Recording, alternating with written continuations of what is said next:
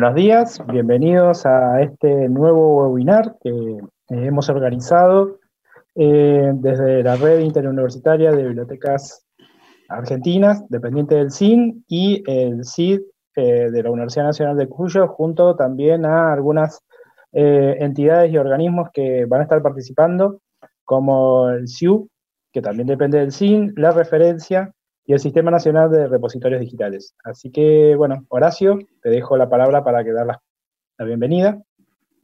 Bueno, bienvenidos a todos. La verdad que es el tercer webinar que vamos a realizar desde que iniciamos esta nueva modalidad de, juntarnos en línea. hemos tenido dos webinars previos donde realmente pudimos eh, interactuar con mucha gente de toda Latinoamérica, así que estamos muy contentos. Y ahora hemos eh, invitado a, tres expertos en el tema de repositorios digitales y que nos acompañan en esto de la difusión de las publicaciones científicas a las universidades nacionales y a todos los entes de producción de ciencia en Argentina y en Latinoamérica. Así que estamos muy contentos con el, con el con el, webinar y con la convocatoria que hemos tenido. Esperamos que todo salga correcto y podamos eh, continuar con esta serie de webinars eh, con nuevos, nuevas temáticas, sobre todo de, derechos de autor y otras que estamos planteando desde la red de bibliotecas argentinas y desde el CID también de la Universidad Nacional de Cuyo. Así que muchísimas gracias por, estar y, y, muchas gracias a los expositores que va a ir presentando vamos a ir presentando en este caso. Bueno, eh, empezaríamos, la primera sería Paola Rilevich, que le damos la bienvenida.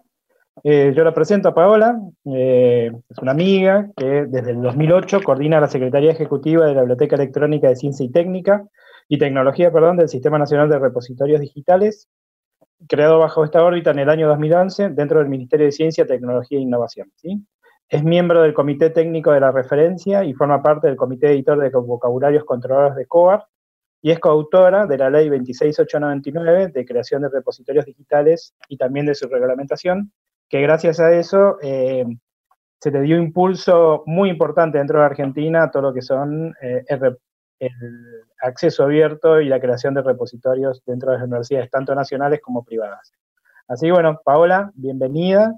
Eh, todo tuyo el escenario como para arrancar. Así que vamos apagando nosotros las cámaras y te dejamos para que inicies tu presentación. Bueno, eh,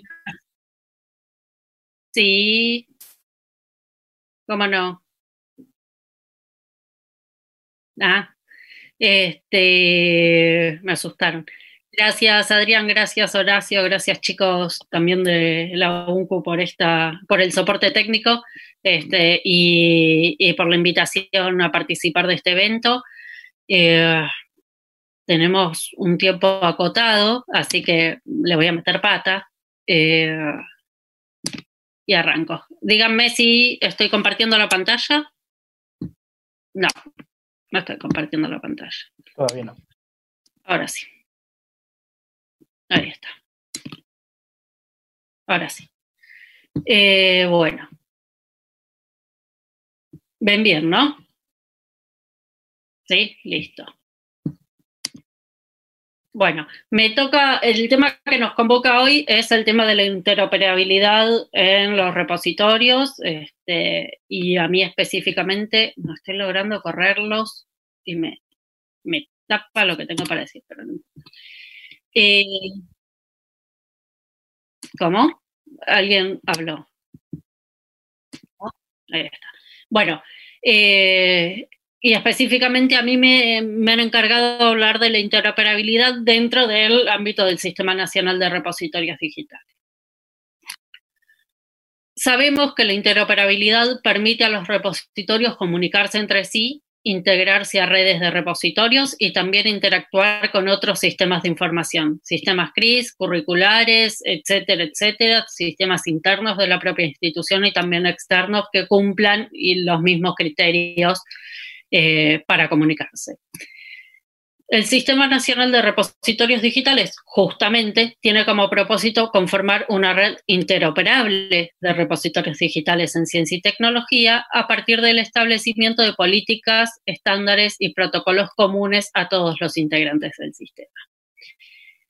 En el caso de los repositorios, la interoperabilidad se lleva a cabo a través del cumplimiento de una serie de pautas y reglas que contemplan la implementación y uso de protocolos, esquemas de metadatos, vocabularios controlados, listas de términos aceptados, sintaxis, hay cuestiones tanto eh, sintácticas como semánticas y también reglas de contenido.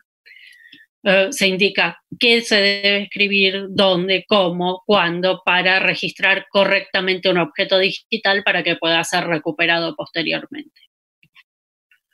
En el sistema nacional, las reglas se especifican en las directrices SNRD, directrices para proveedores de contenido del Sistema Nacional de Repositorios Digitales del Ministerio de Ciencia, Tecnología e Innovación, ya sin productiva, me quedó ahí eh, viejo.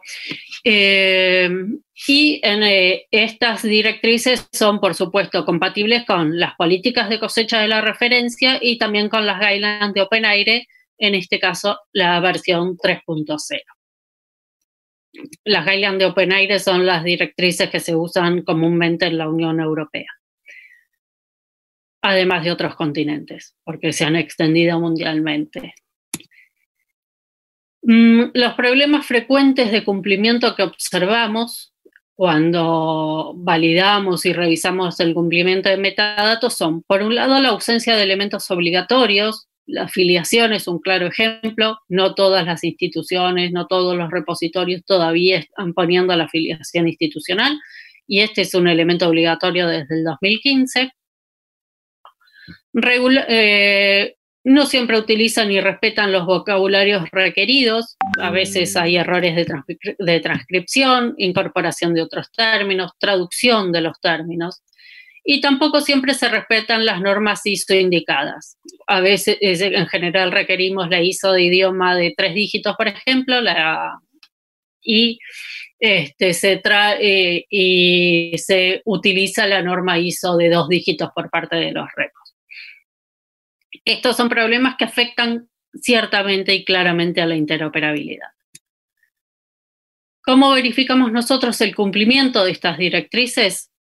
A través de la, del software de cosecha de la referencia que tenemos instalado en el nodo nacional y a través del cual gestionamos los repositorios que forman parte del sistema, em, tenemos establecidos una regla de una serie de pautas y reglas de validación que nos permite decir en tal elemento hay que mirar tal cosa, si esto no está, entonces el, el registro es válido o es inválido pero con observaciones, o es válido pero con observaciones, etc. Estas, estas reglas que hemos traducido básicamente es la traducción de las directrices a reglas que nos permiten decir si un registro está bien o está mal.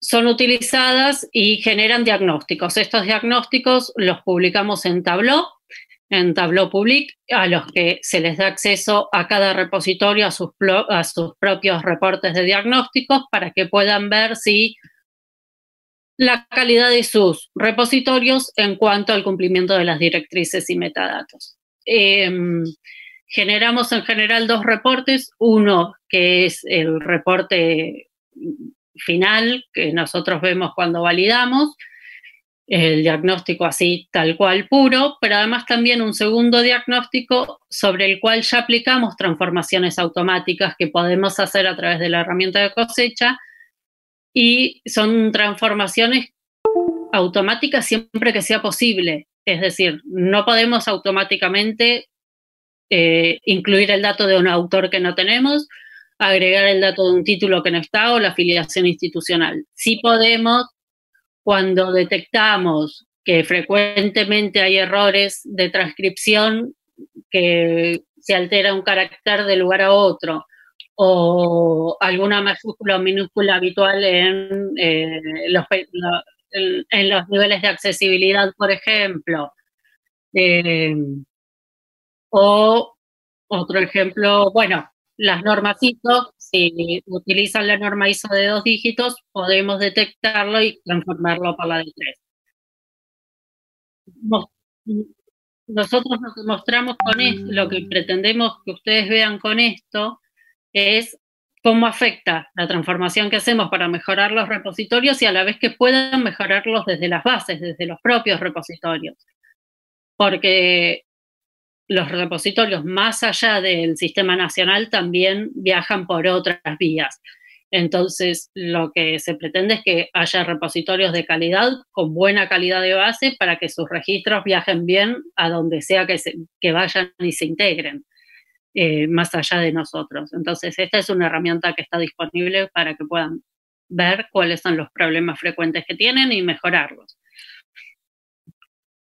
Y con esto estamos bien. Si cumpliéramos las directrices a la perfección, la verdad es que hoy ya no tanto.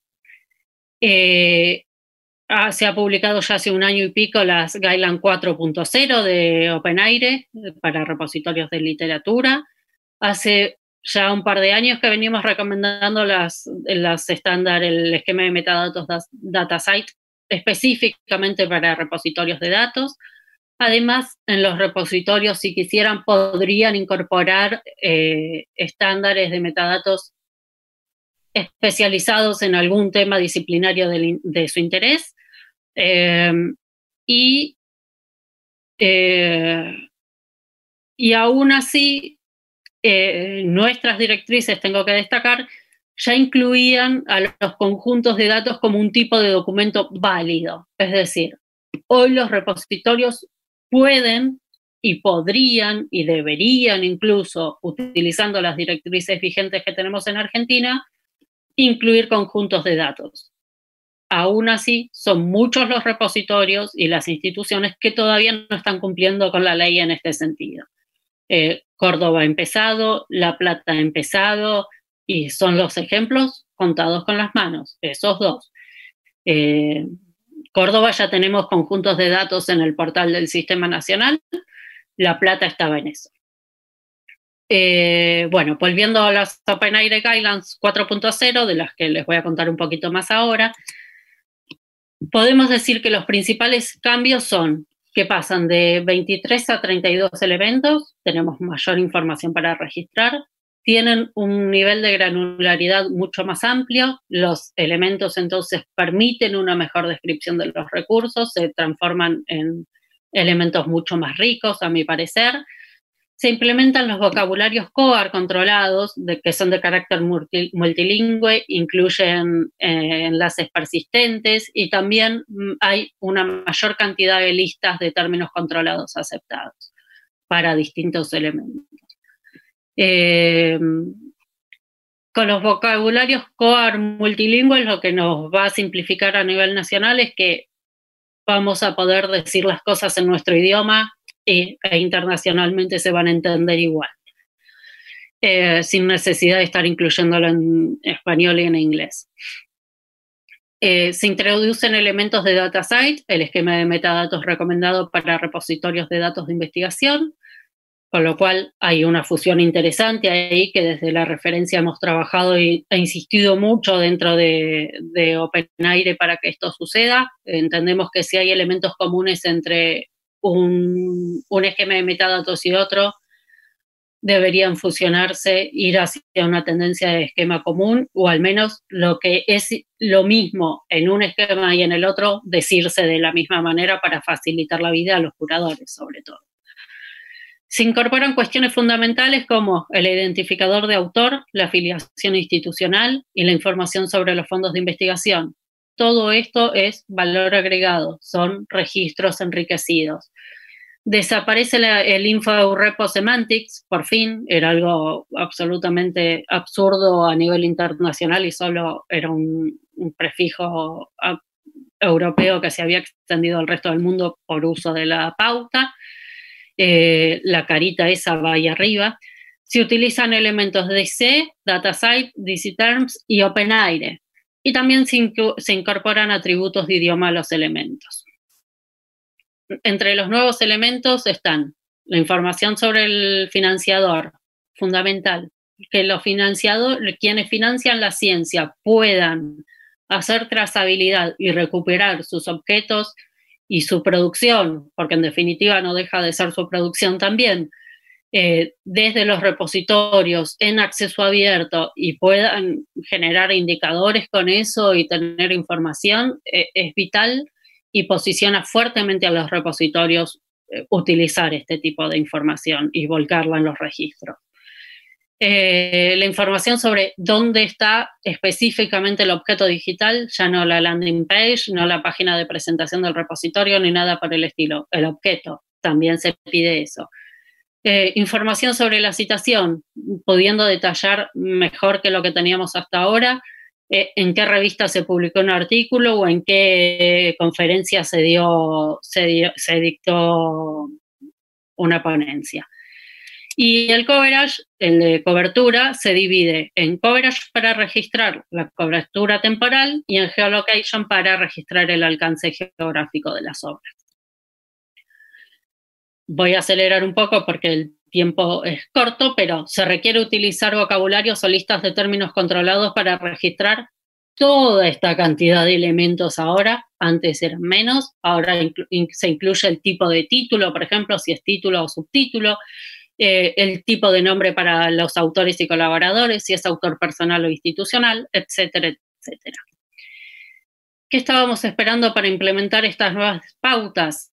Bueno, por un lado es que fueran publicadas, por el otro que la misma comunidad europea, desde donde fuertemente provienen, más allá del trabajo que hicimos a nivel internacional y, estuvimos trabajando en, estas desde, en esta versión desde la referencia, eh, que la propia comunidad europea empiece a adoptarlas.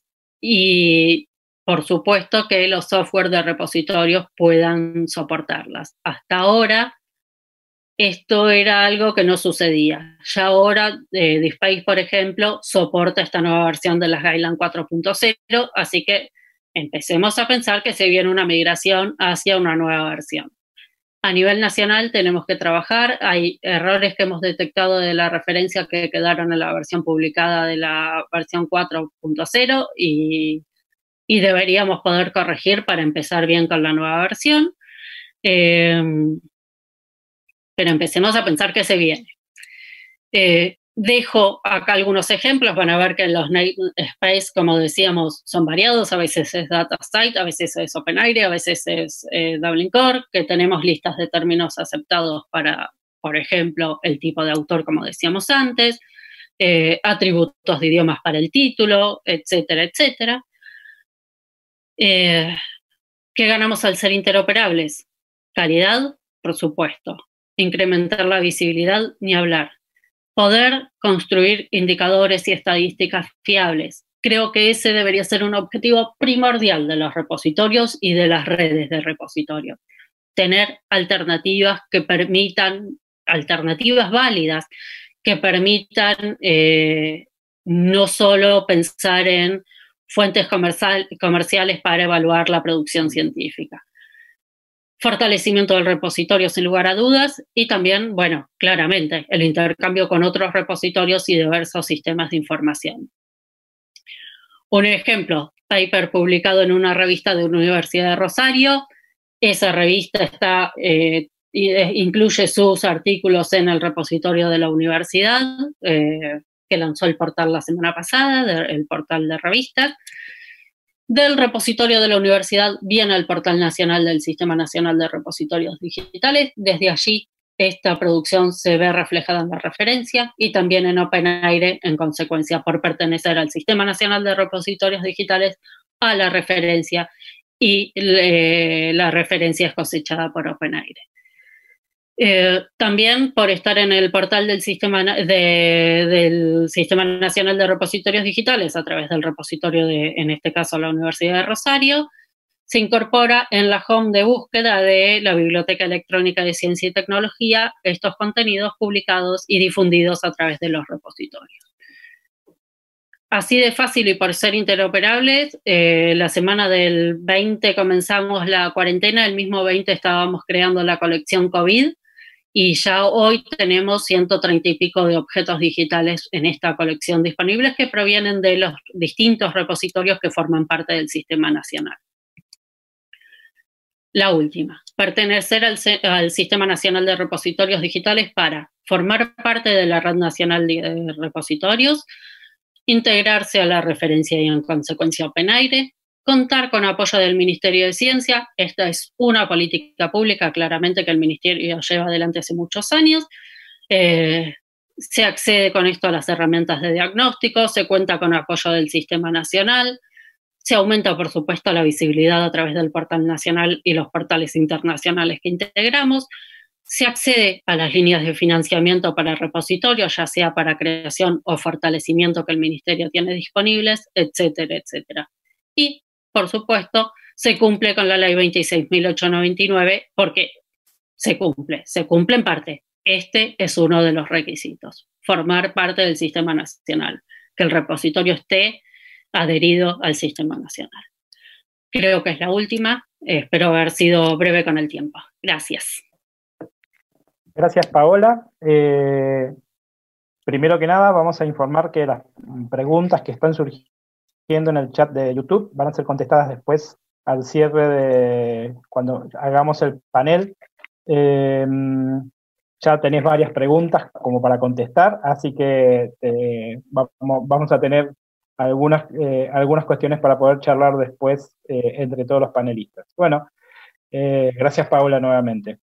ahora le vamos a dar el paso a Lautaro Matas. Mm, Lautaro vive en España, así que agradecemos también el esfuerzo de que esté haciendo esta, esta posibilidad de hacer este webinar desde, desde allá en pleno, en pleno calor, entiendo. Lautaro es licenciado en Ciencias de la Computación de la Facultad de Ciencias Exactas de la Universidad Nacional de Buenos Aires. Desde 2002 es miembro del Centro de Estudios sobre Ciencia, Desarrollo y Educación Superior, el Centro Redes, y forma parte del equipo técnico de la Red Iberoamericana de Indicadores de Ciencia y Tecnología. Entre el 2005 y el 2011 trabajó en el CAICIT eh, y estuvo a cargo de la puesta en marcha y coordinación del proyecto Cielo Argentina, y desde el 2008 eh, empezó a formar, eh, fue parte del equipo técnico del Observatorio Iberoamericano de la Ciencia y de la Tecnología y la Sociedad, como coordinador y desarrollador del portal Inteligo, que era un explorador, que lo, conocimos muchos, sobre eh, un explorador abierto de repositorios de acceso abierto y colecciones de patentes de invención. en el 2013 fue seleccionado como consultor desarrollador del piloto de software de cosecha del proyecto BID, que dio origen a la plataforma tecnológica La Referencia. En ese marco actúa como representante técnico regional ante el proyecto europeo OpenAir 2020 y Open, OpenAir Advance Horizonte 2020. Así que bueno, Lautaro, eh, bienvenido con el sol de Madrid, entiendo. Sí, no, no, de, Galicia, con el sol de, Galicia. de Galicia, estás en Galicia. En Galicia, sí, perdón, tengo la, la, ventana atrás, así que, que no me van a ver este, también gracias, gracias Adrián por la presentación, gracias Horacio, gracias a, los, amigos, a los compañeros de, la Universidad de Cuyo, gracias a los compañeros que me acompañan en el, panel, que también son amigos y con los que hemos trabajado, con Paola desde CAICID y, después desde el Ministerio, con Emiliano, que fue el coordinador del proyecto que dio origen a la referencia y donde, y donde trabajamos juntos también. Así que qué gusto estar con ustedes. Eh, gracias por, por, esta invitación y bueno, espero estar aportando algo. Em, yo ahora voy a tener el video y voy a poner, voy a compartir mi pantalla, no sé si me, van, me van, avisando cómo, cómo se ve. Em, si ven mi presentación. Sí, sí. Eh, bueno, perfecto. Entonces, eh, la idea es un poco contarles eh, brevemente un poquito de la referencia, pero centrados en esta cuestión. Lo que, no, lo que me convoca aquí es, es contarles sobre la un ejemplo de cómo se potencia la visibilidad a través de, la plataforma La Referencia. Eh, es, es, uno de nuestros de nuestras misiones fundacionales.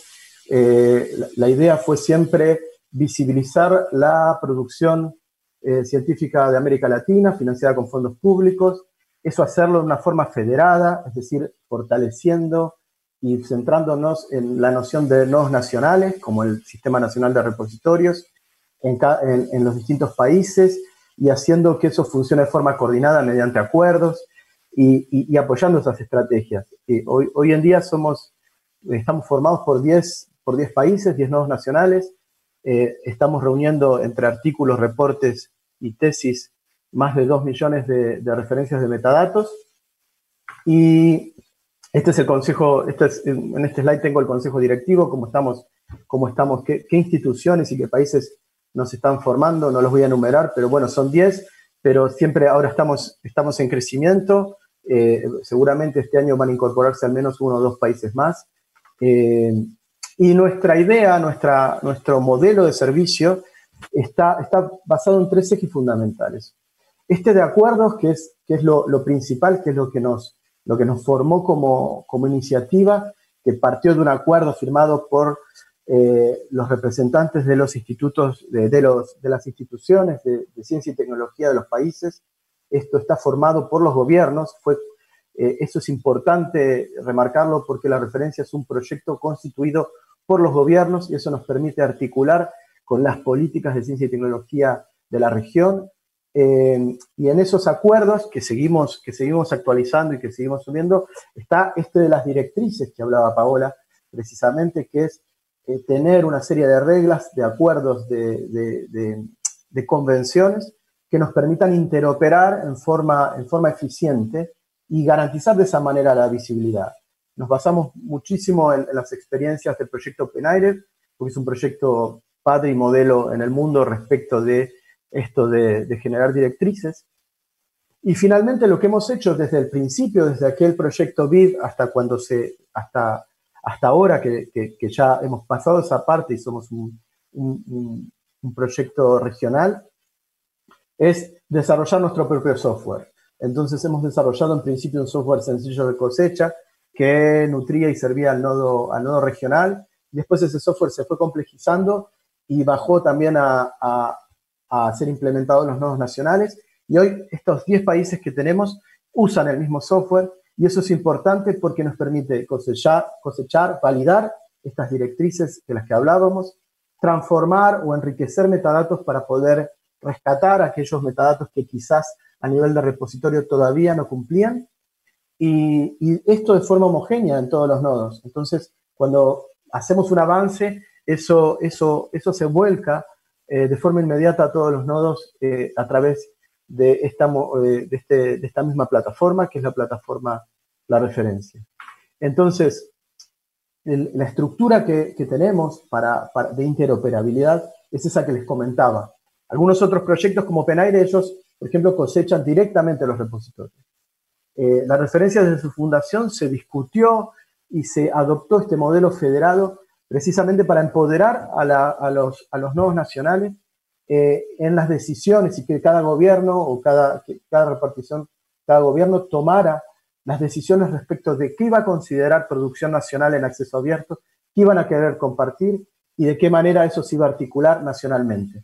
Entonces, de esa manera, nosotros, como la referencia, no nos metemos dentro de los países, sino que articulamos con los países, si generamos consensos, si tratamos de que todo avance de forma, homogénea, pero siempre respetando esa autonomía eh, de cada país para decidir sobre su producción.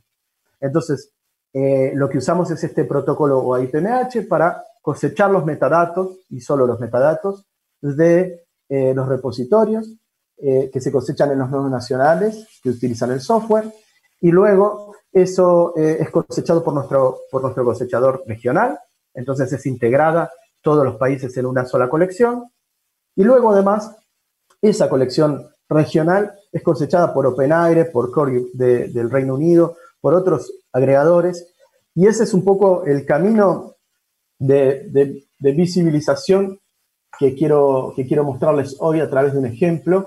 Entonces, tomé un ejemplo sencillo, ¿Qué, pasa con un repositorio cualquiera del Sistema eh, Nacional de Repositorios? En este caso, el repositorio del CONICET digital. Hay un artículo que, algún, eh, este, que, de alguna manera depositaron, llegó ahí, está el objeto digital, está el acceso, eh, está acceso abierto.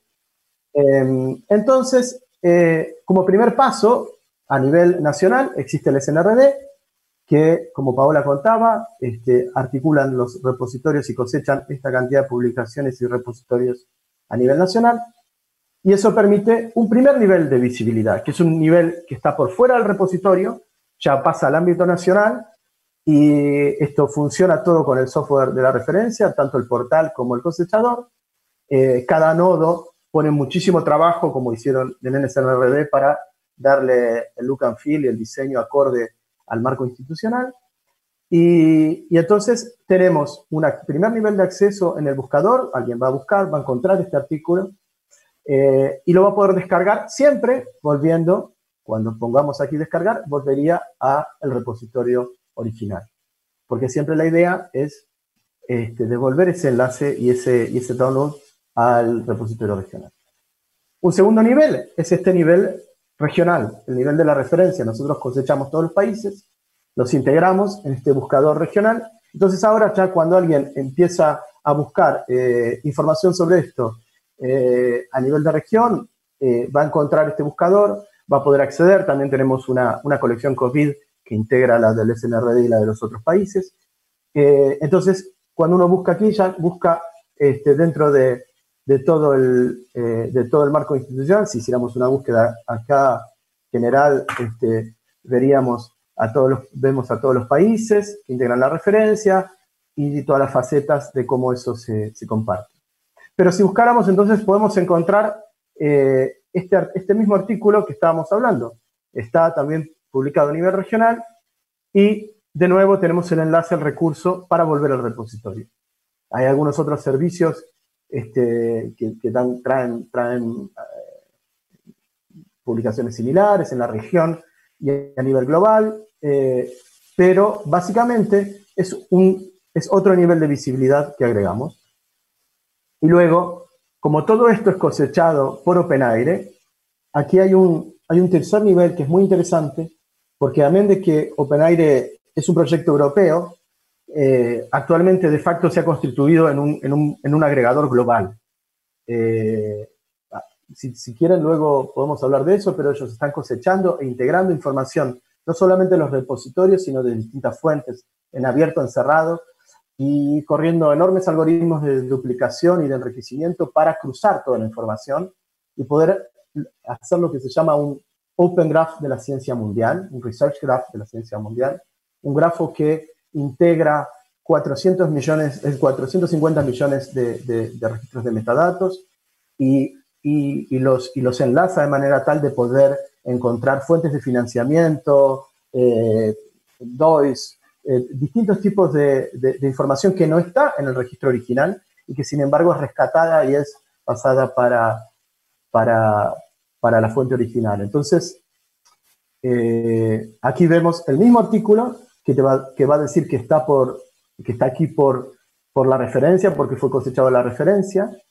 Y, en caso de otros artículos, cuando eso fue deduplicado, por ejemplo, este caso de este, de este artículo de, que, no recuerdo, creo que era del CONICET también, que era de, eh, que también está por, por, la referencia, eh, pero también está presente y fue depositado quizás por otro de los autores o por los mismos autores en Archive y, fue publicado por esta, por, esta editorial. Entonces, todos esos enlaces son, son juntados, eh, son deduplicados y todos los metadatos son integrados. Por ejemplo, aquí está este DOI, que si uno, si se toman el trabajo de ir al registro original, no está, no existe. Y, sin embargo, aquí OpenAIRE lo encontró y lo pone y lo integra en los metadatos. Entonces, eso es un segundo nivel eh, que para mí es interesante de impacto de, esta, de este camino de la interoperabilidad y de la visibilidad, que es integrar todo esto en un nivel de agregación superior y poder eh, deduplicar y generar enriquecimientos y enlaces que permitan quizás a los niveles también eh, de, políticos y de, indicadores y, de, uso de la información poder, poder rescatar esas cosas y poder, y poder entonces generar eh, informaciones que, que no, que no estaban disponibles originalmente. Yo en la presentación incluí las capturas de pantalla de todo esto que les mostré eh, y lo, podrán encontrar si después se comparte la, presentación. Eh, en respecto de interoperabilidad, bueno, Paola habló excelentemente de lo que son las, las Guideline 4, entonces no voy a profundizar. Eh, pero quiero decirles que como la referencia lo que hicimos fue hacer una traducción de esas Guideline 4 y ahí está el enlace entonces puedan verlas en español y compartirlas y, investigarlas. No solamente, en este caso, son las de, repositorios. Y como decía Paola, yo quiero centrarme en un ejemplo concreto. Antes teníamos todo, cuando hablábamos de un autor teníamos esta información eh, y ahora estamos pasando a tener información mucho más compleja con los identificadores y todo integrado y esto da nacimiento a este concepto de empezar a trabajar con entidades y sus relaciones. Entonces los metadatos ya no solo un autor es un campo, sino que es un conjunto de, datos que nos permite considerarlos una entidad enlazada con la publicación que estamos viendo. Y entonces, eh, desde la referencia, nosotros estamos trabajando primero en generar herramientas para que esta transición, que no será fácil, de este modelo más plano, Dublin Core, eh, a un modelo, a este modelo más jerárquico y, y, complejo de, del OpenAIRE 4.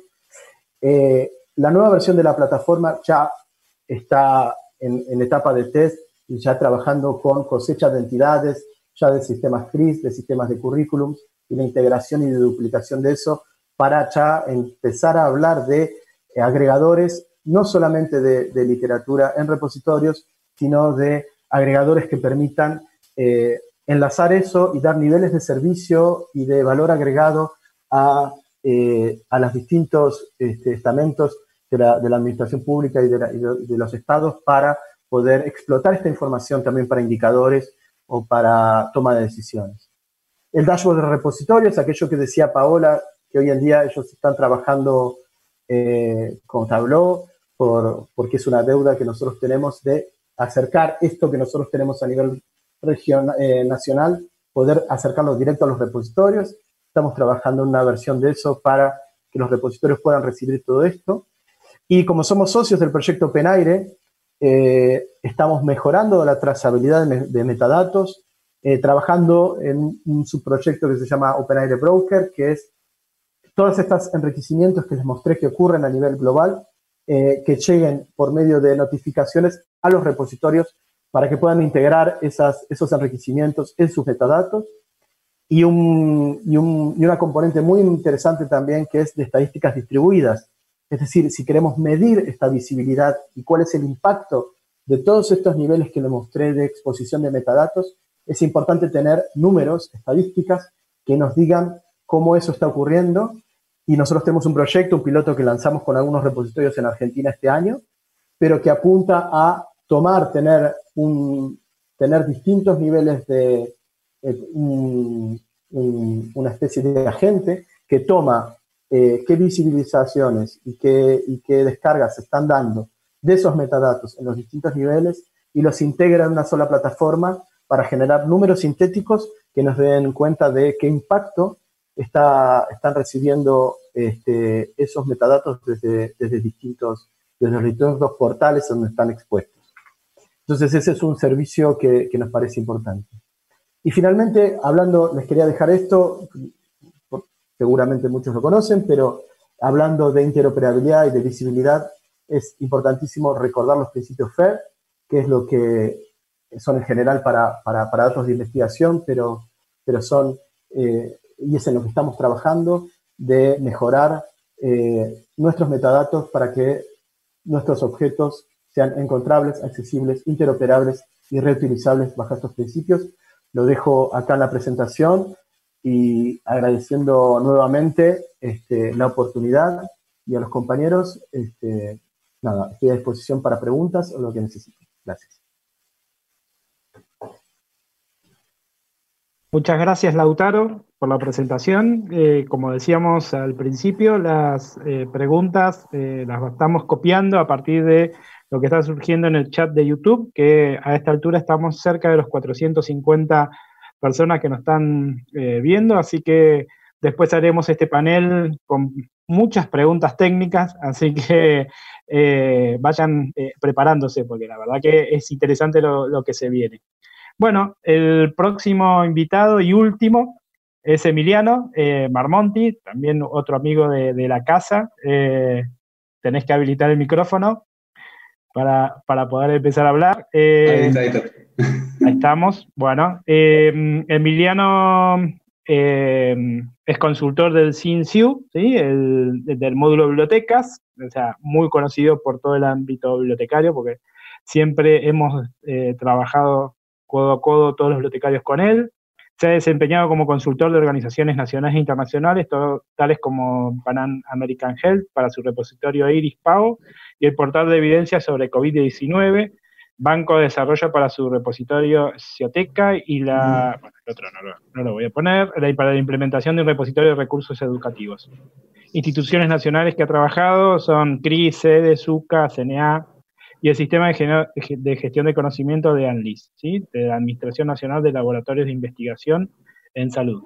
Es miembro del Comité de Expertos del Sistema Nacional de Repositorios Digitales, SNRD, MINSIT, y también es, eh, digamos, eh, viene desde el año pasado trabajando con la interoperabilidad de COA, con todas las eh, bibliotecas universitarias, con amigas y compañeras de acá de la universidad como Patricia Testa y mm, Paula y Paula eh, Paula y la Paula para, para todos. Eh, Paula, Cheriot. Paula Cheriot, se me había olvidado. Es, el alemán que lo tengo cercano. Así que bueno, Emiliano, te dejamos. Eh, trata de ser breve, por favor. voy, a tratar, voy a tratar. Voy a tratar, así que eh, arranque nomás. Bueno, eh, en mi caso, eh, bueno, primero quiero agradecer a la, Universidad Nacional de Cuyo, a, la Rediab, digo, por esta invitación, creo que es una oportunidad sensacional.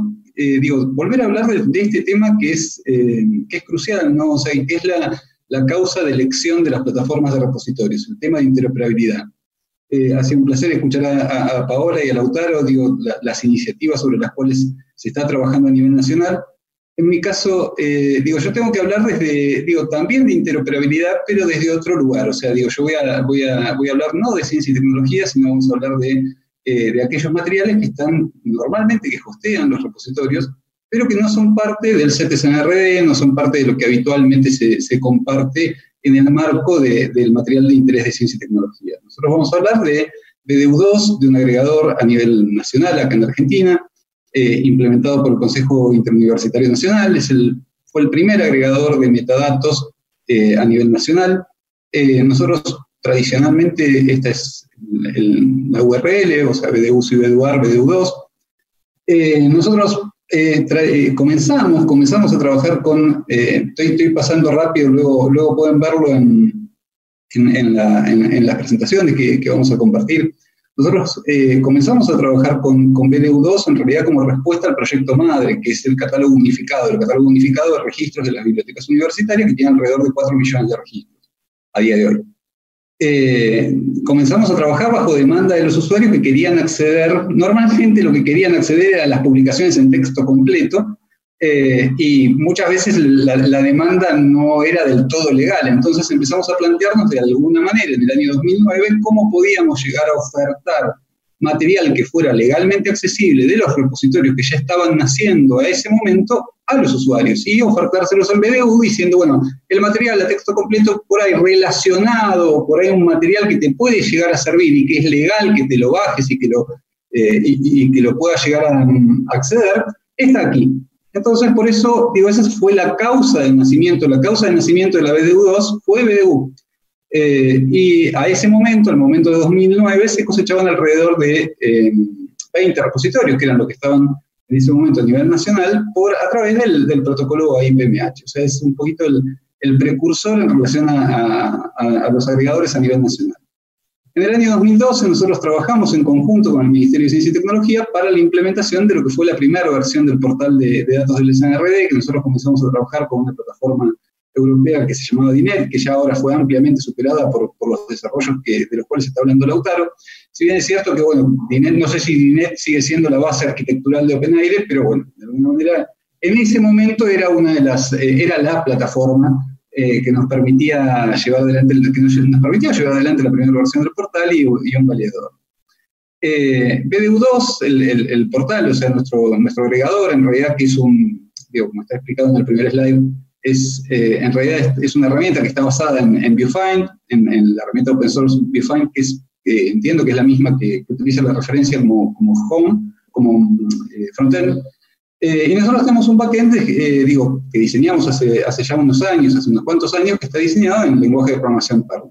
que hace algunas características, digo, que tienen algunas características similares o, digo, lejanamente similares y muy poco avanzadas en relación a lo que hace actualmente la referencia, que es eh, unificación de metadatos, hace algún tipo de, em, de, filtro, cosa de que el material que no está en acceso abierto no está incluido en, en, 2 em, o sea, tiene algunas características de, mejora. Pero en realidad, a partir de la implementación del portal del, del, del SNRD, eh, nosotros es que nos, planteamos cuál es la estrategia, la línea estratégica de, de, BDU2 es trabajar con aquellos materiales que no se solapen con lo que está haciendo actualmente el, portal del SNRD y, el, eh, digo, y todas las redes que vimos de interconexión eh, y, y, de interoperabilidad de las cuales explicaron también Paul y Lautaro.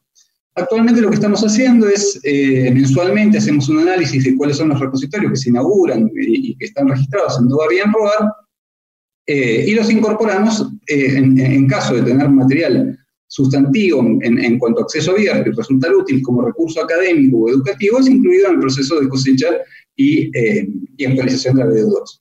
También, lógicamente, recibimos los, eh, pedidos a través de, la comunicación que tenemos de la lista de bibliotecas usuarios, de los medios de comunicación habituales que tenemos con, el módulo bibliotecas del, del A día de hoy estamos cosechando entonces un total de 56 repositorios, de los cuales sumamos un total de, algo así de 390.000 referencias.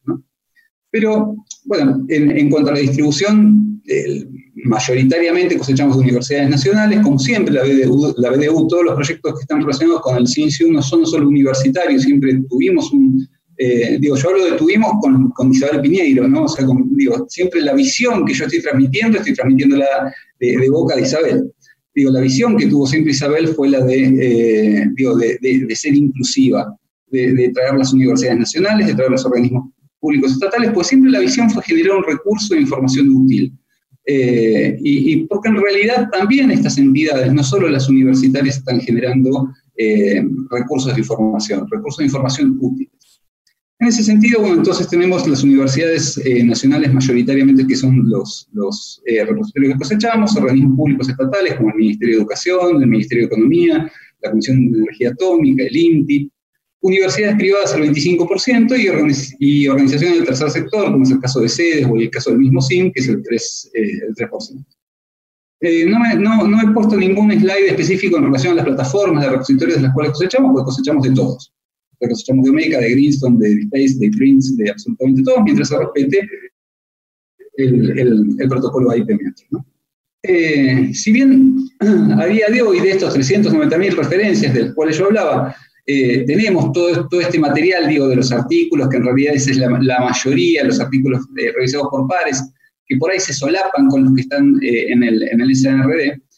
En, en, realidad esta presentación intento hacer foco sobre aquellos materiales que son la, digo, el, área menos poblada dentro de lo que sería la distribución de los tipos, que serían los libros electrónicos, el material didáctico, los audios, las entrevistas, los mapas, todo aquel material que en realidad resulta de interés eh, académico, de interés que potencialmente puede ser utilizado en, en, el contexto actual de una clase, eh, de una clase virtual, de una clase en una, en una, plataforma de educación a distancia.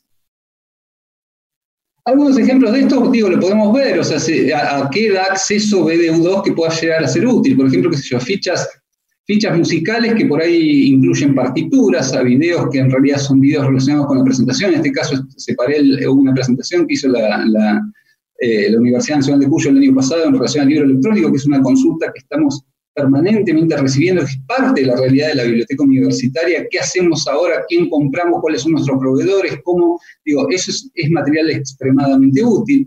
Eh, separé ahí también la matemática de los sistemas biológicos provisto por la CONEA, por el Instituto Balseiro, que es un libro digitalizado, lo mismo el material digitalizado de la biblioteca digital de la Biblioteca Nacional de Maestros, como es el caso de, Historia Argentina por, Ricardo Levene, el mapa geológico de Misiones, y no solo material histórico, como es el caso, acá estoy presentando, por ejemplo, de la Universidad Católica, el, impacto social de las medidas de aislamiento obligatorio en el marco del COVID en el AMBA. O sea, digo, material realmente relevante y actual eh, que, está siendo provisto a través del, agregador. ¿no? O sea, que está siendo provisto por los repositorios y, como, como mostraban Lautario y, y Paula, también a través del, agregador. Eh, en el marco de esta situación tan particular que estamos viviendo todos ¿no? en este año 2020, nos podemos preguntar quizás, eh, eso es, un poco la, iniciativa o, el, espíritu de, esta presentación. Eh, si, en vez de hacer, si en vez de tratar de llevar a nuestros usuarios a los links de nuestros repositorios, a nuestras revistas digitales, no podemos eh, llevarle los repositorios adentro de las plataformas. O sea, ir, yo lo, había expresado en algún momento como, eh, digo, llevar nuestros repositorios allí donde viven ahora nuestros usuarios. Entonces, llevarlos adentro de nuestra plataforma de, educación a distancia. Y, eh, y, en este caso, volvemos al tema, al, eje del webinar, ¿no? que es la, la, interoperabilidad. La interoperabilidad es una característica esencial de los repositorios, es por lo cual elegimos un repositorio y es por aquello que se diferencia en un CMS. Cuando alguien dice, yo tengo montado un repositorio en un WordPress, no tenés un repositorio, no es interoperable, no está respetando los estándares, no va a poder adherir en algún momento a DataSite. O sea, la interoperabilidad es una de las características esenciales y diferenciales de los repositorios. Y es lo que quizás nos puede llegar a habilitar a, em, digo, trabajar con otro tipo de plataformas. Y, uno se podría llegar a plantear, bueno, ahora nuestros usuarios están generando contenido o están recurriendo o están necesitando contenido en la plataforma de educación a distancia. No habría cómo eh, interactuar con... Esto no es una idea nueva ni mía. Yo creo que la había escuchado de Marcela Fujimi en algún momento en, un, eh, en, una en, una, una serie de correos eh, y me pareció súper interesante, o sea, digo, mover hacia allí, o sea, ver eh, qué es lo que podemos hacer desde los repositorios. Yo en esta presentación estoy hablando como repositorio agregador en forma indistinta porque tienen quizás características de interoperabilidad, en el caso de Define, eh, similares. Entonces, si bien la BDU2 no es un repositorio, cuenta con características de interoperabilidad que por ahí nos permiten pensar cómo acercar este material a, los usuarios. ¿Y cuál es la realidad un poco de las plataformas de educación a distancia? Bueno, Wikipedia nos dice, entiendo que el análisis de los features de, las plataformas de educación a distancia no es trivial, es un tema complejo y es un tema interdisciplinario, no es un tema que uno pueda decir, ah, yo como informático voy a analizar la No, se supone que hay especialistas en educación a distancia que son quienes evalúan estas características, cuánto valor tiene desde el punto de vista pedagógico. Pero digo, la realidad nos dice que es la tercera, digo, Moodle es la tercera, em, ¿cómo se llama? La tercera herramienta que está usada a nivel internacional y a nivel uh, latinoamericano tienen la mitad de mercado. La mitad del mercado, la mitad de las instalaciones.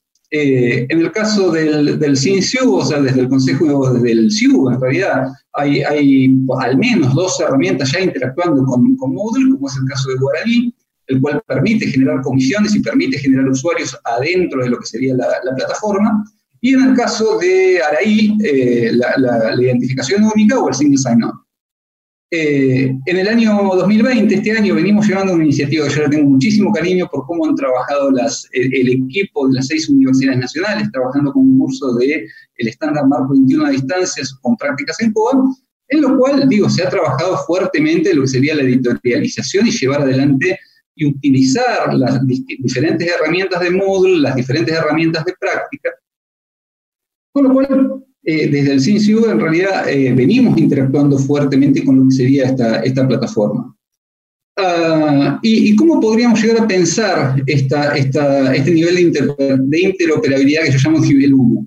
O sea, desde lo funcional, digo, lo más básico que podemos llegar a obtener de, de, eh, de Moodle sería poder buscar al menos poder tener una cajita de búsqueda que nos permita buscar qué es lo que hay en, nuestro repositorio o en nuestro agregador. En este caso, el ejemplo que yo estoy mostrando es el agregador, ¿no?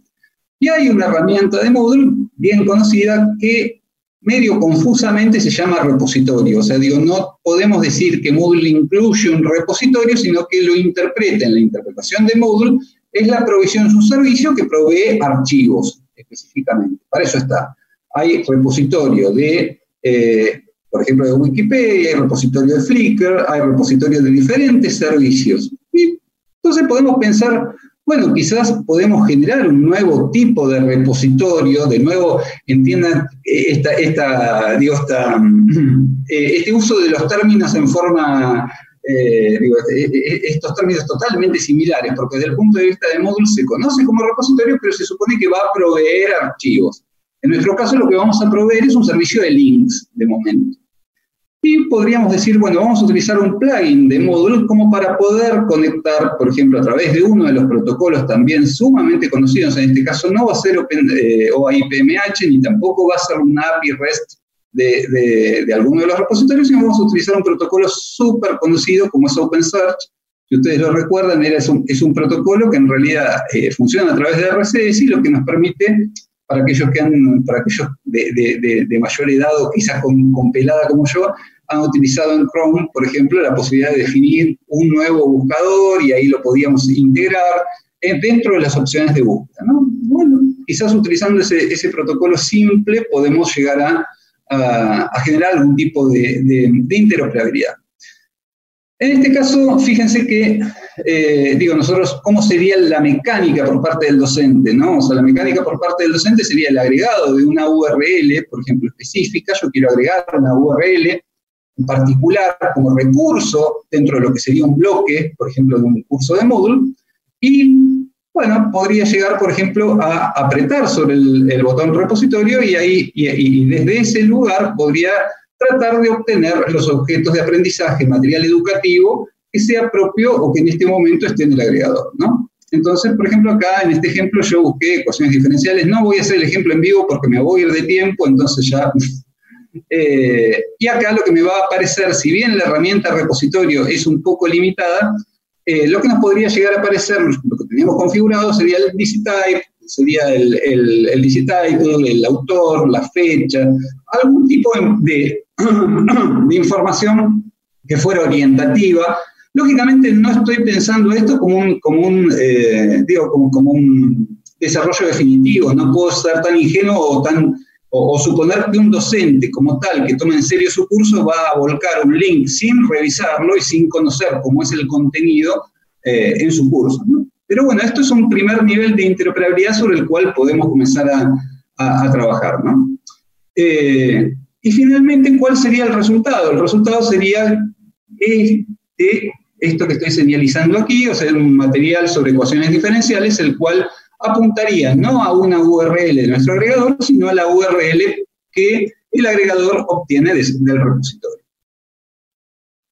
Eh, en el caso de esta, de esta, prueba de concepto, digamos, lo que hemos hecho, digo, son, eh, nos podemos plantear, son los mismos resultados, si ustedes piensan, nosotros teníamos 150.000 artículos, 100.000 documentos de conferencia. En este caso, el plugin está limitado exclusivamente a trabajar sobre estos tipos, sobre objetos, sobre objeto de aprendizaje, sobre material didáctico, sobre libro electrónico, sobre mapa, lo cual también abre a otro tipo de discusión, que es si esto efectivamente es lo único que puede ser el, material didáctico o académico, una tesis, ¿por qué no puede ser parte de un, material que pueda ser incrustado o que pueda ser inserto en, en un curso.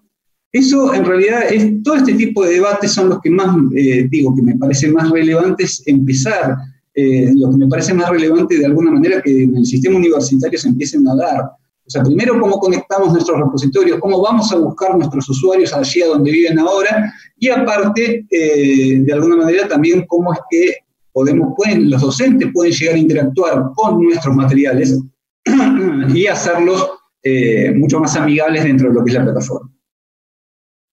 Eh, lógicamente tampoco, digo, este, este, este, digo, acá hay un pequeño bonus track, o sea, esto no es la única herramienta bajo la cual podemos utilizarlo.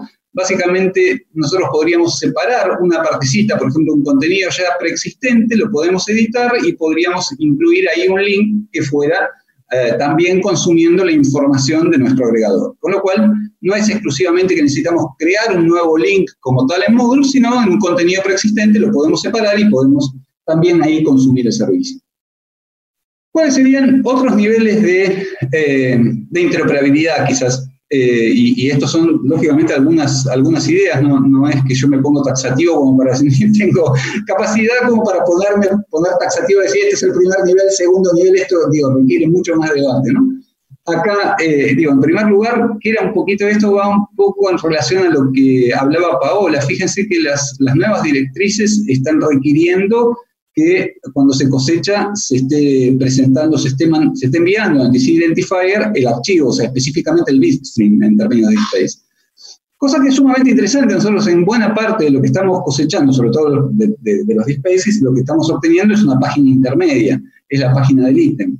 Con lo cual, también es eso lo que está a este momento, en ese nivel de interoperabilidad tan básico entre Moodle y eh, el agregador, el repositorio, estamos obteniendo esa página intermedia. Con lo cual, un siguiente nivel, un nivel mejorado, sería que eh, se incruste directamente el archivo, yo obtenga el archivo del repositorio y sea ya parte de mi curso.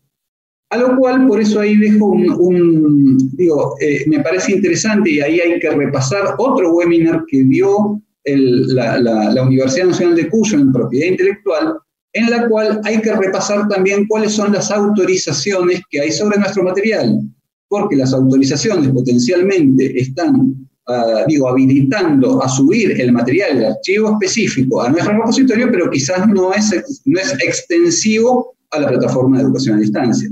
Con lo cual, ese tipo de cosas yo pondría especial atención eh, digo, si bien me parece una de las direcciones en las cuales avanzar, me parece también otro de los puntos a los cuales alertar. Y después, por otro lado, lógicamente podemos pensar en mejorar bastante esa pantallita simple de búsqueda desde Moodle como para poder obtener otro tipo de información. Y ya empezar a trabajar sobre otro quizás esquema de metadatos en el cual, eh, digo, el cual esté eh, diseñado o el, cual ya existe de alguna forma, que es Learning Object Metadata, en el cual podamos introducir, aunque sea una pequeña, una pequeña cantidad de campos en cuanto a lo que es, por ejemplo, el nivel educativo para el cual fue diseñado este contenido, cuáles son los requerimientos técnicos, quién es eh, la validación pedagógica, algún otro tipo de metadato que está más relacionado con lo educativo y con el reuso del material en un contexto educativo. Lógicamente, en ese caso podríamos tener mayor precisión en la búsqueda y podríamos ofertar algún tipo de contenido específico hacia los docentes. Por otro lado, el otro nivel, como ya como digo, como, como los que los, especialistas en educación a distancia ya conocen de, alguna manera, las plataformas de educación a distancia mantienen sus propios estándares para clases específicas. El hecho de a día de hoy reusar un contenido, por ejemplo, de termodinámica, que ya está diseñado y poderlo montar sobre otro curso, eh, si eso existe como empaquetado en un, eh, en un paquete, valga la redundancia, que se conoce como SCORM, se puede llegar a introducir, se puede llegar a reusar estos, eh, estos contenidos, estas, eh, estas clases o, estos, eh, o este track específico en varios cursos.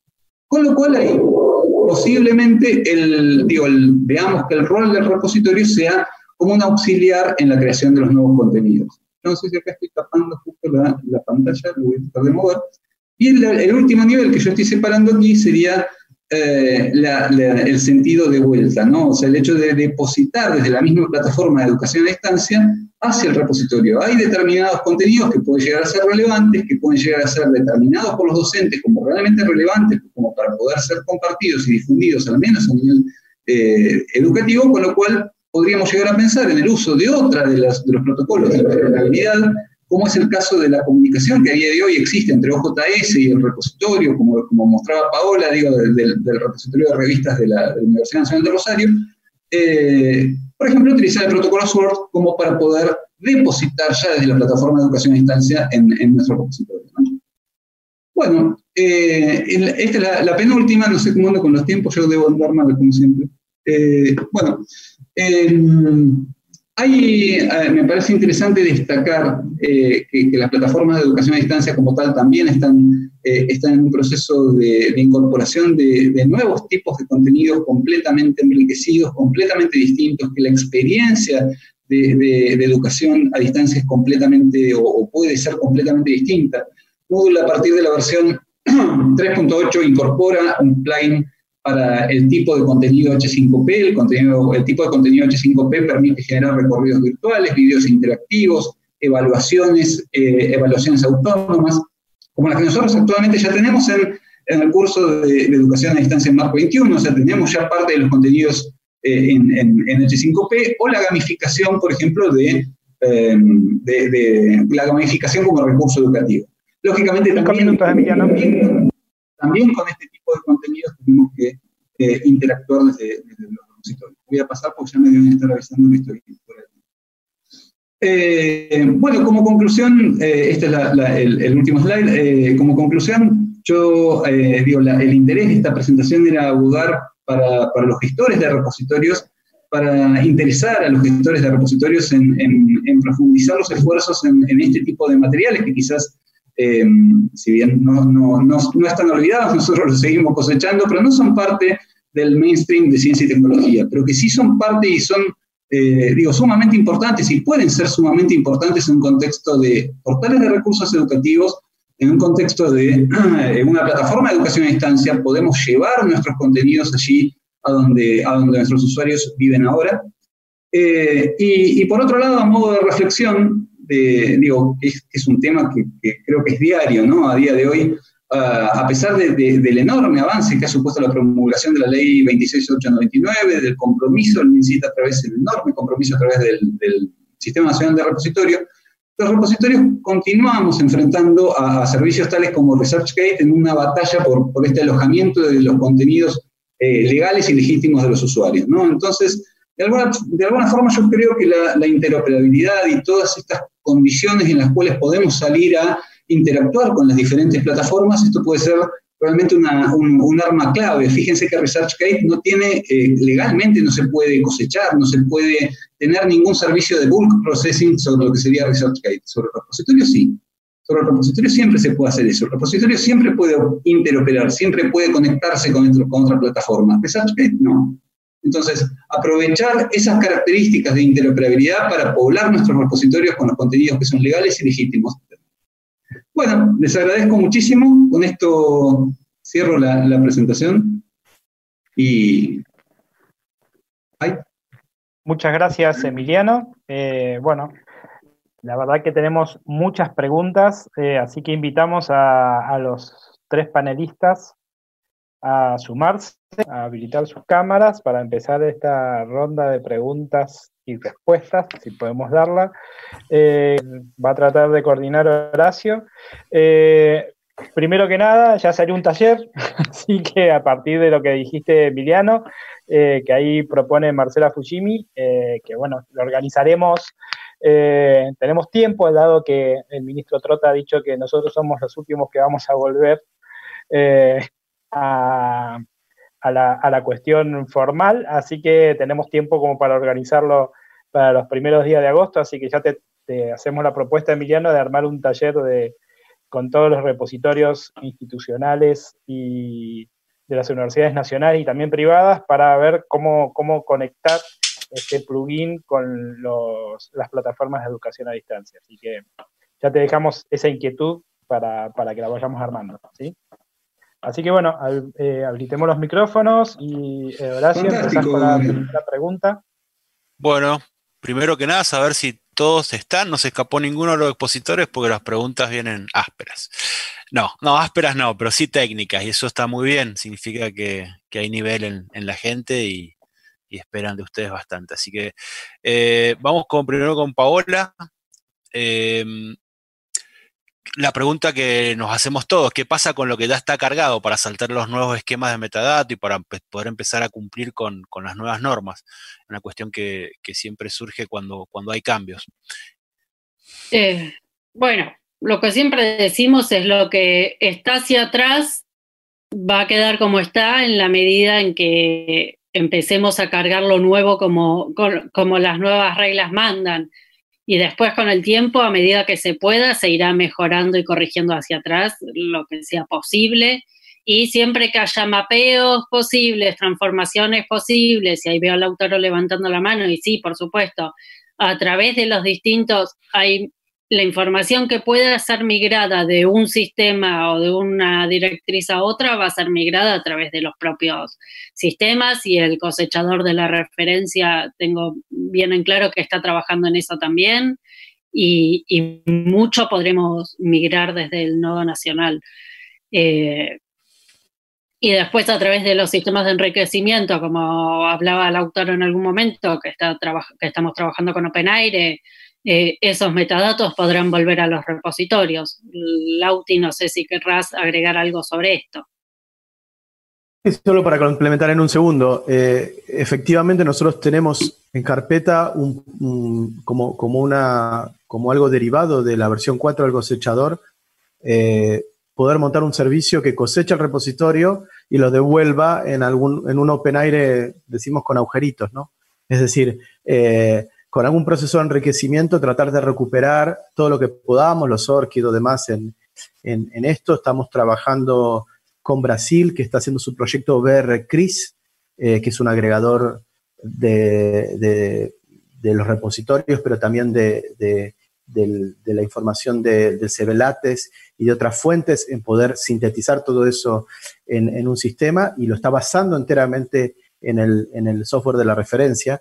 Entonces, nosotros tenemos la esperanza de que con todos esos avances durante el año 2021 vamos a ofrecer un servicio que coseche el repositorio y devuelva un, set para que el repositorio pueda recosechar sus datos eh, eh, de, de, legacy, digamos, los, los, eh, en, en, formato OpenAire 4.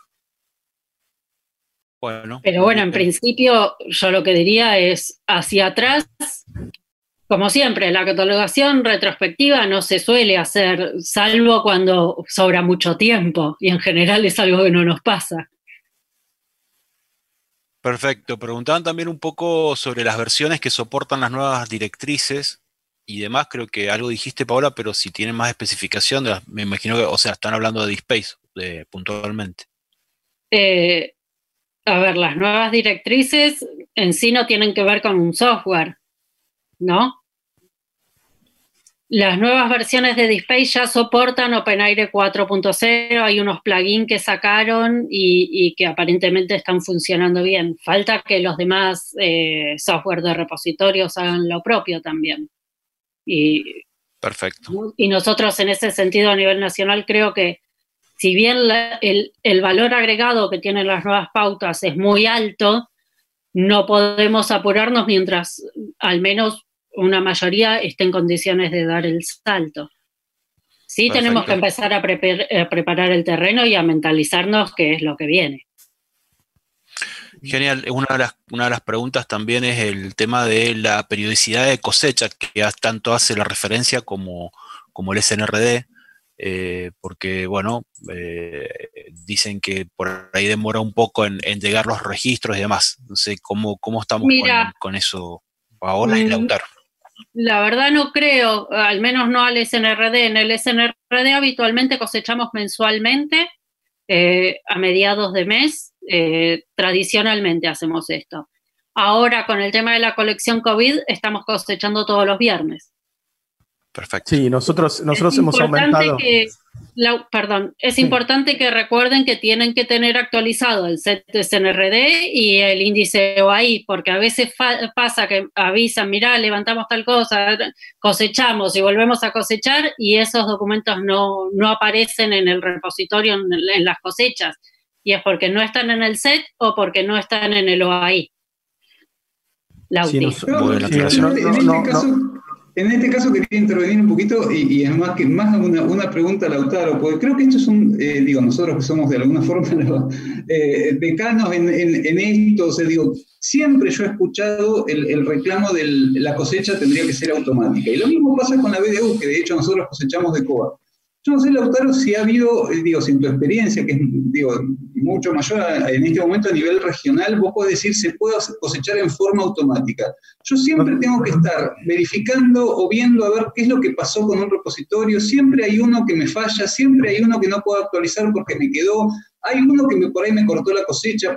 yo creo que, creo que incluso hasta eso fue una de, de las cosas que tratamos de hacer en la referencia. O sea, que, por ejemplo, no se corte por una condición particular la cosecha automática, cosa que a día de hoy no, digo, es como una cosa irresuelta. Sí, mira, nosotros, el software tiene la posibilidad de hacer cosecha automática y hay sistemas, hay países que de golpe por cambios políticos y qué sé yo, ha dejado sus, sus cosechadores con la cosecha automática durante un año incluso completo y eso ha seguido funcionando y se ha seguido cosechando y se ha seguido actualizando. Por supuesto, lo que ocurren son excepciones. Es decir, si un repositorio tiene una caída, nosotros, como recordás, tenemos todo un sistema que trata durante un día completo de volver a, retomar y, digamos, el software se queda, se queda, se queda a veces, puede, lo puedes incluso programar para que vuelva a intentar y tiene un periodo incremental de tiempo, intenta en un minuto, luego en dos, luego en cuatro, y así hasta llegar a intentar en un día.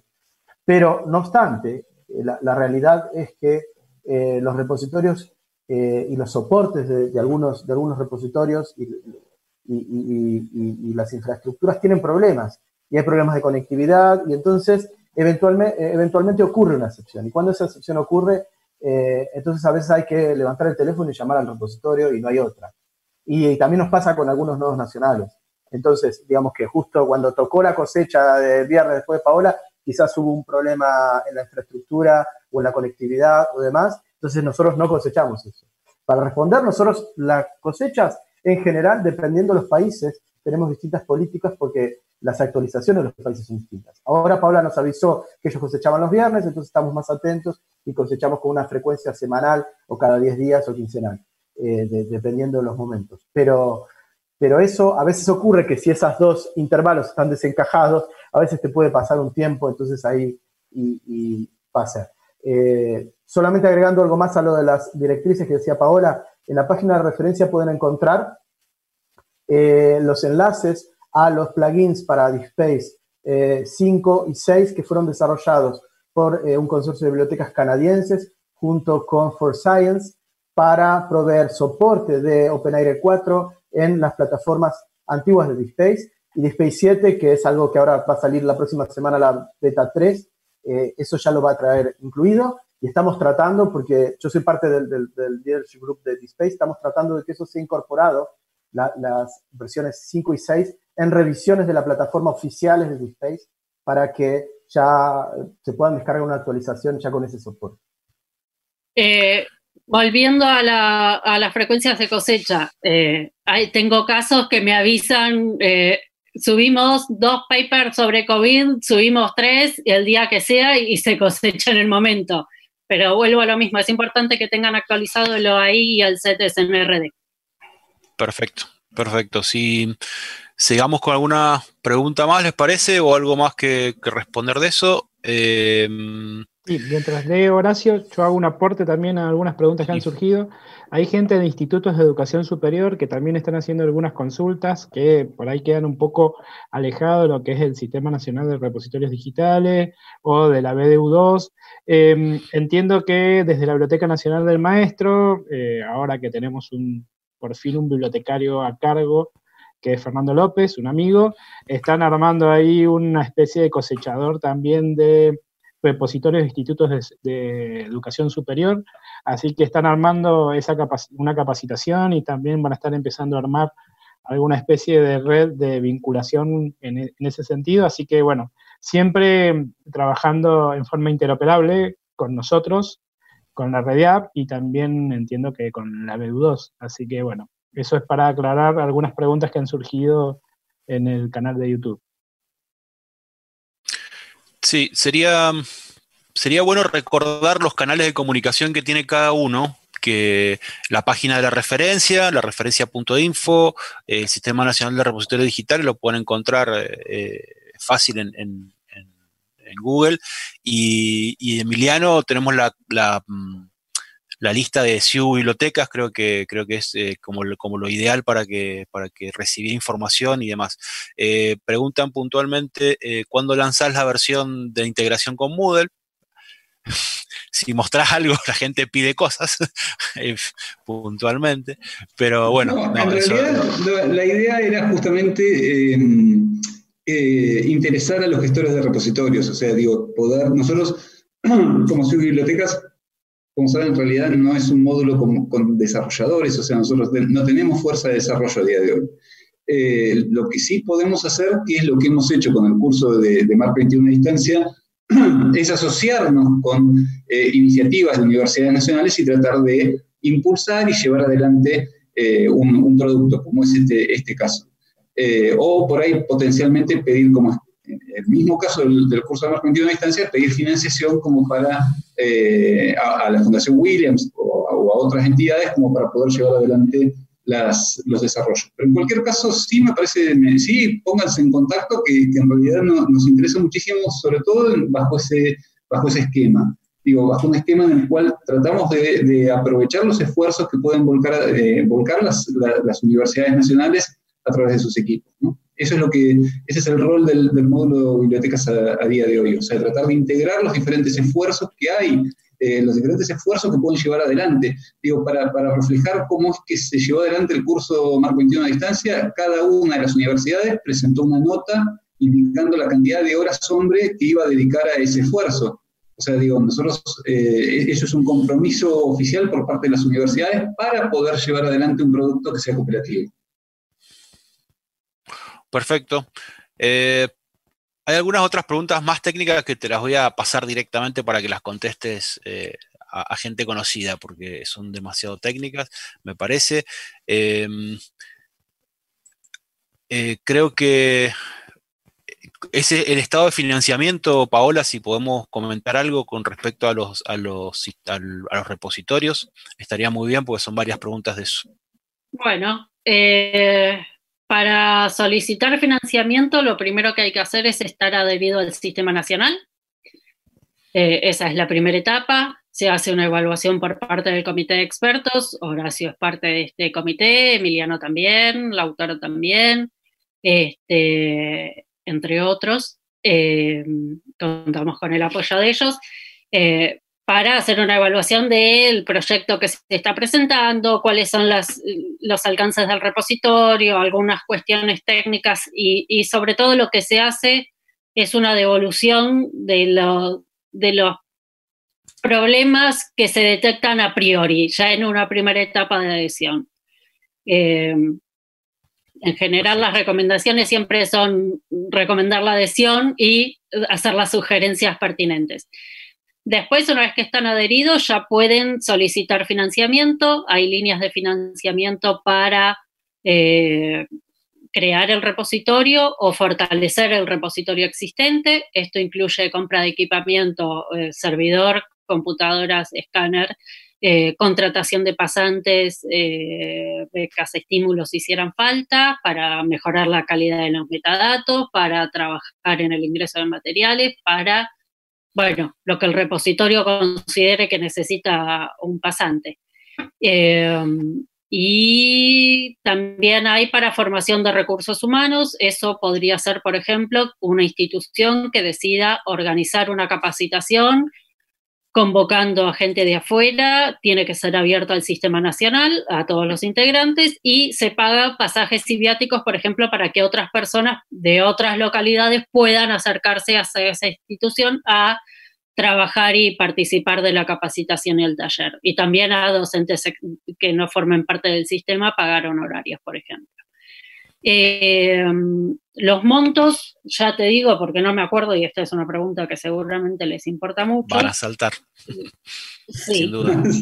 los habíamos actualizado. A ver. Eh, financiamiento. En la página del Sistema Nacional van a tener un enlace a financiamiento donde están estas explicaciones, los requisitos, el cuestionario y demás. Y ya les digo, las bases para creación y fortalecimiento son de hasta eh, condiciones generales. Un millón doscientos mil pesos, el monto máximo, y los de formación de recursos humanos no tienen un límite preestablecido. Perfecto. Siempre buscamos que sean montos razonables, lógicos, que los pasajes idiáticos, eh, digo, hay cosas que son medio estándares y están establecidas por, las propias normativas. No hay más. No, no. Eh, no necesitamos más pasajes viáticos, según parece. Bueno, y en estos días no, no por más que los tengamos, no nos servirían de mucho. No servirían mucho. Así que bueno. Eh, bueno. Esas son las líneas de financiamiento. Genial, genial. Bueno, eh, quedan algunas preguntas, se las voy a pasar en forma privada para que las contesten. Eh, agradecemos muchísimo a toda la gente que nos ha acompañado.